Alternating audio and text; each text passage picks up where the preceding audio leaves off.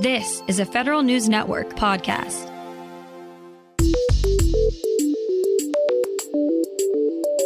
Coming up on today's Federal Newscast, DoD's electronic health record problems are still a big factor in military recruiting challenges. The GAO says the Department of Veterans Affairs is failing to detect drug felons during the hiring process.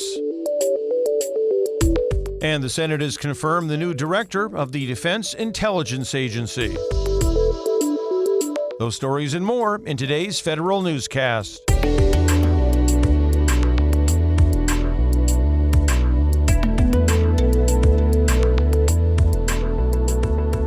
It's Thursday, December 7th, 2023.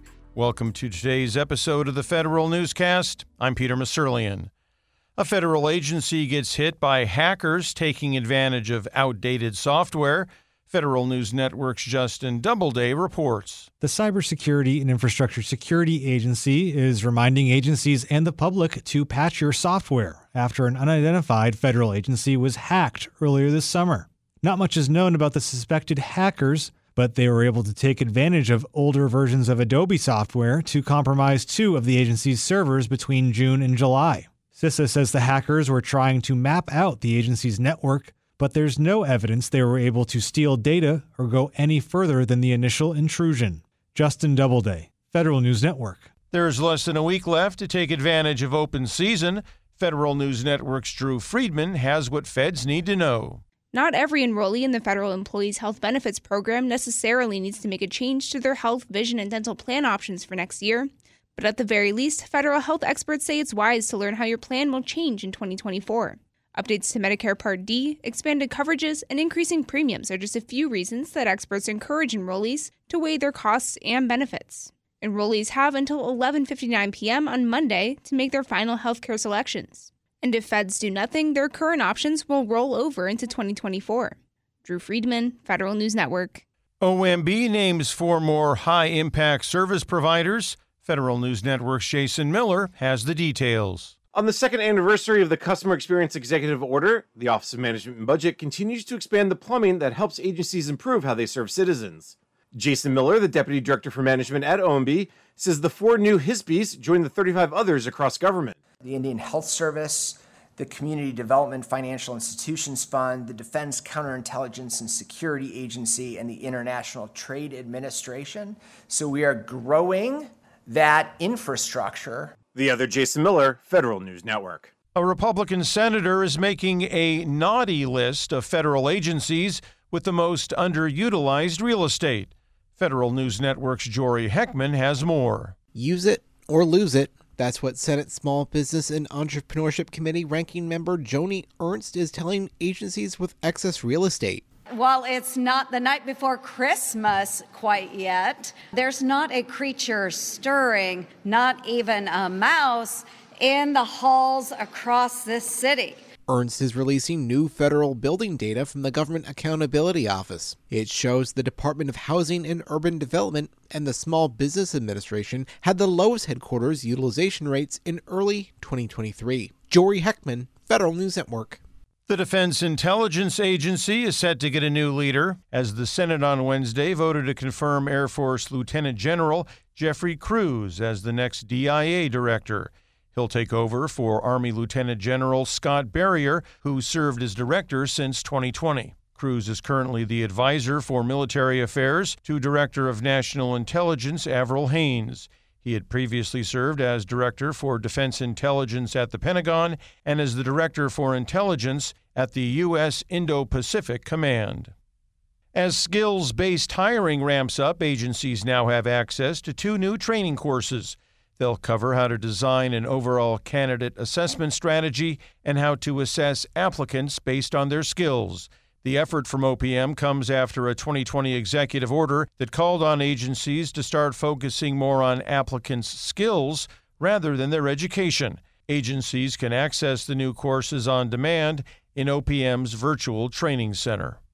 DoD's ongoing implementation of its new electronic health record, or EHR, is still playing a big role in the military services recruiting challenges. But leaders told the Senate yesterday they hope to have some solutions ironed out by next February. That's when a working group the Deputy Secretary of Defense appointed is expected to finish its recommendations. Officials say the problems don't have much to do with the EHR itself. The main issue is the new system, MHS Genesis, which gives the military much more information about recruits' medical history than they've had in the past. Under current policies, once recruiters know about past health issues, they need to pursue waivers to let prospective members continue the recruiting process. The Department of Veterans Affairs is looking to bring new hires in more quickly, but federal watchdogs are finding gaps in how VA screens candidates for healthcare jobs, including flagging those with a drug related criminal history. The Government Accountability Office found more than 12,000 VA employees who fit that description. The military did not meet its recruitment goals this year. At a hearing yesterday, the services told the Senate Armed Services Subcommittee on Personnel that in 2023, the Army and the Navy were in the worst position among military services. The Navy is 12,000 sailors smaller than it was in the previous year and the Army has 30,000 fewer service members. During the hearing, the military service is committed to providing more information on how they track medically disqualified applicants, which is one of the main barriers to recruitment. Agencies must now consider climate related risks along with natural hazard risks as part of their property asset management and investment decisions. New guidance from the Office of Management and Budget tells agencies to create climate vulnerability assessments that answer four questions, including whether architecture and engineering changes would help with the building's or property's resilience. OMB's guidance also includes climate smart infrastructure technical best practices for federal financial assistance programs for infrastructure. These include consensus based building and energy codes and high performance standards. The Defense Department is trying to make requesting public information a little easier. The Defense Department is now updating some administrative aspects of how it implements the Freedom of Information Act.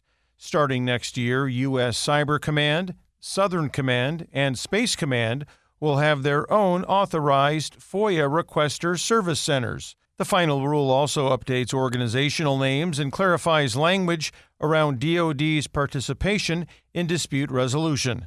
The National Archives and Records Administration will govern the alternative dispute resolution process. Find these stories at federalnewsnetwork.com. For the Federal Newscast of Thursday, December 7th, 2023, I'm Peter Musurlian.